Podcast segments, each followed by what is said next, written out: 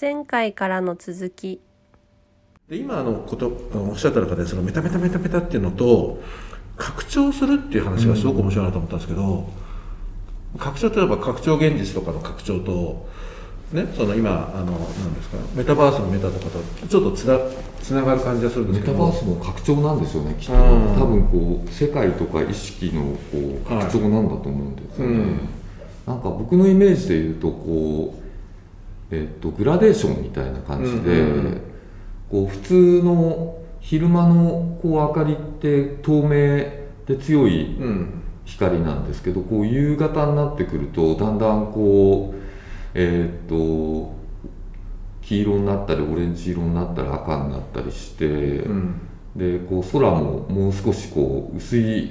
青からあ濃い青とか紫色になってきたりして、うん。こうなんていうのかなこうプリズムみたいなこうグラデーションが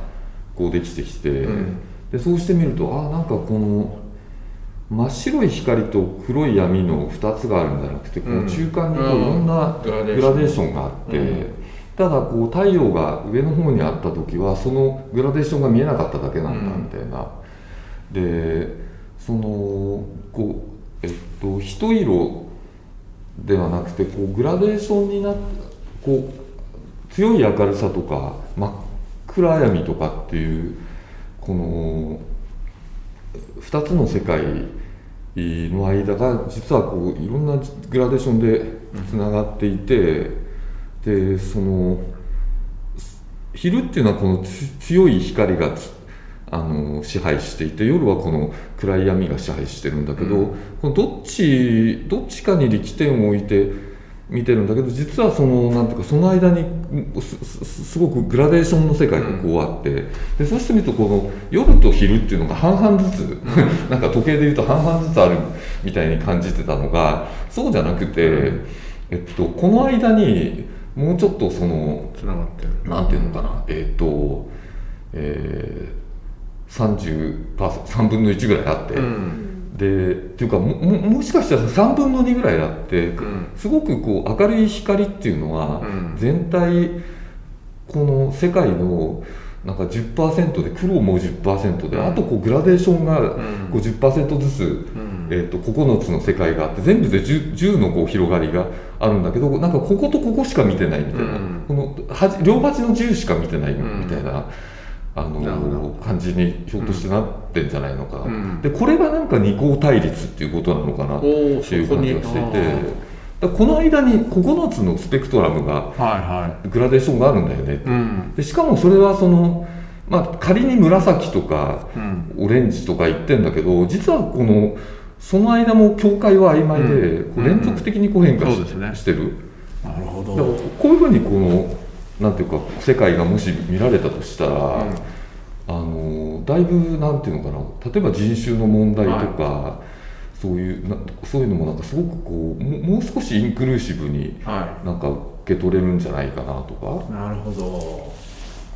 いやそれめちゃめちゃ面白いですね。話飛んじゃっていいかな。いやつながってんだけどあのブライアン・イーノのインスタレーションっていうんですか？がまさにそうだったんですよ、うん。まあ彼の音楽ってそうじゃないですか、うん。もうグラデーションでずーっとつながってる、それをね人の顔でもやったんですよ。うん。だからずーっと見てるとだんだんと人の顔が変わってき、うん。また変わってき変わってき人種年齢どんどん変わっていくっていうなんかそれはなんかなんかメッセージがあって、まあ多分グラデーションだと、僕はグラデーションだと思ったんですよ。つながってんだよねっていうか。で今二項対立っていうのはその時はそこまで思わなかったんだけど、なんかじじ時間もそれから色も音も、その右と左の2つじゃないっていうかもうずーっとつながってるみたいな感じがあったのが面白かったなって今の話。でもメタ認知がありそうするとこうつながってるとこも気づくようになる？うん。乗り越えるみたいすごい面白いですよね、うん。その二項対立してるものを乗り越えようと思っていたけれど実は間にグラデーションがあったよってなってくるとなんか見方とか、うん。あと選択肢が多分すごい変わりますし。対立じゃないというかそうつながってるということか。対立してるところを見るのではなくてっていうもともとのアプローチに近づくと思うんですけど、うん。その重なってるところを見ていくっていうのが、うん。すごく今のグラデーションの話を聞くとイメージなんかそれが現実的にできるんじゃないかっていううん。ような気が今します。だから自分のとこしか見えてないと、うん。そのグラデーションに気づかないというか違いも。自分と自分以外とそういういうか感じですね。あるいは自分と敵みたいな。うん。のがやっぱりもうちょっとグラデーションで見えてくる感じなんですかね。うん。うん。面白いですね。これはこれで深い。二項対立っていうキーワードは丸井の社員だったらかなり聞き慣れてますけど、グラデーションっていう発想につながってきたのは最近なんですか？いつ頃なんですか最近ですね、だからインクルーシブってこうずっと56年前から言ってきてインクルーシブの丸いとかなんか言ってくれる人もいるんですけど、でインクルーシブって言葉に結構共感してくれて、まあ、当社に集まってきてくれてる、あの若手の人たちなんかももう何世代もいて。でこのすごい嬉しいことっていうかありがたいことなんですけどこのインクルーシブっていうことの何何にこうみんなが共感してくれてるのかなんで自分はインクルーシブって言葉がそんなに大事なのか。で一般にそのダイバーシティインクルージョンって言われてる時のインクルーシブっていう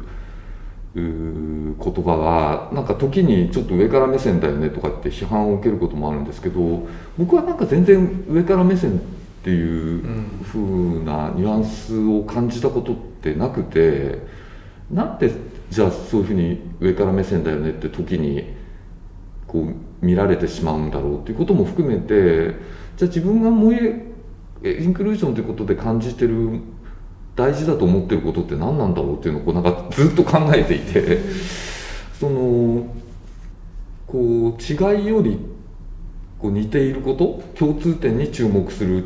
ことみたいなのが多分インクルーシブの大事なことなんだと思うんですけどこうじゃあどうやったら違いよりも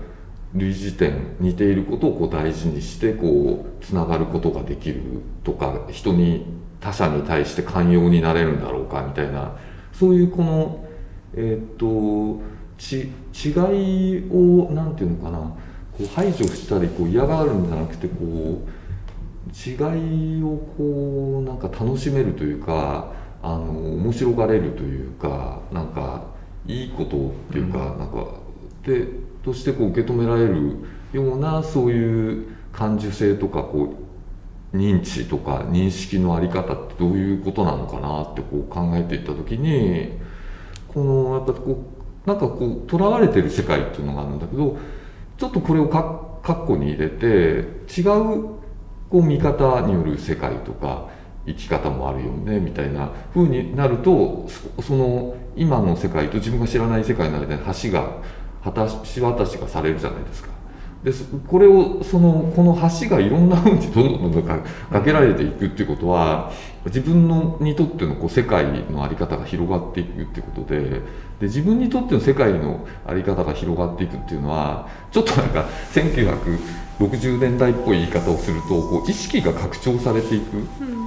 ここだけが世界だと思ってここしか見えなかったのがなんかぐーっとこう拡張していって、なんか、えー、と日本じゃなだけじゃなくてやっぱ世界だよねと。で地球だよねとか宇宙だよねとか、ななななんていうの？こうどんどんどんどんこう広がってっちゃう。っ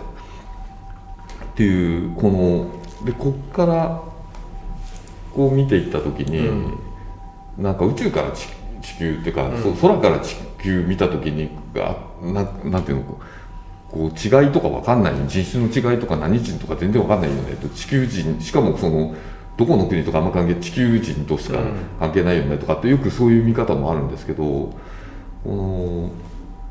それがこう頭の中で起こってるっていうか、その人のこう人生観のなんていうのかなこう物の見方感じ方の中にそれがこうあるっていうのが、うんあのすごく重要じゃないかなと思っていてだからメタ認知っていうことが共通用語になってるっていうのはなんか結構すごいことだなと思っていて、多分なんていうかそういうこうまあこのままいくとこう人類の文明が人類自体を滅ぼしちゃうよねとかっていう、うん。そういう危機感でなんかこの意識をもうちょっとこう拡張していってあのライフスタイルとか なんていうの、えー、と世界のこう少しこう変えていかないといけないんじゃないかっていうそういうことをこうなんか感じ取って少しずつこう変わろうとしてるこのステップというかなんかそういうことなのかもしれないなっていう気がするんですよね。次回に続きます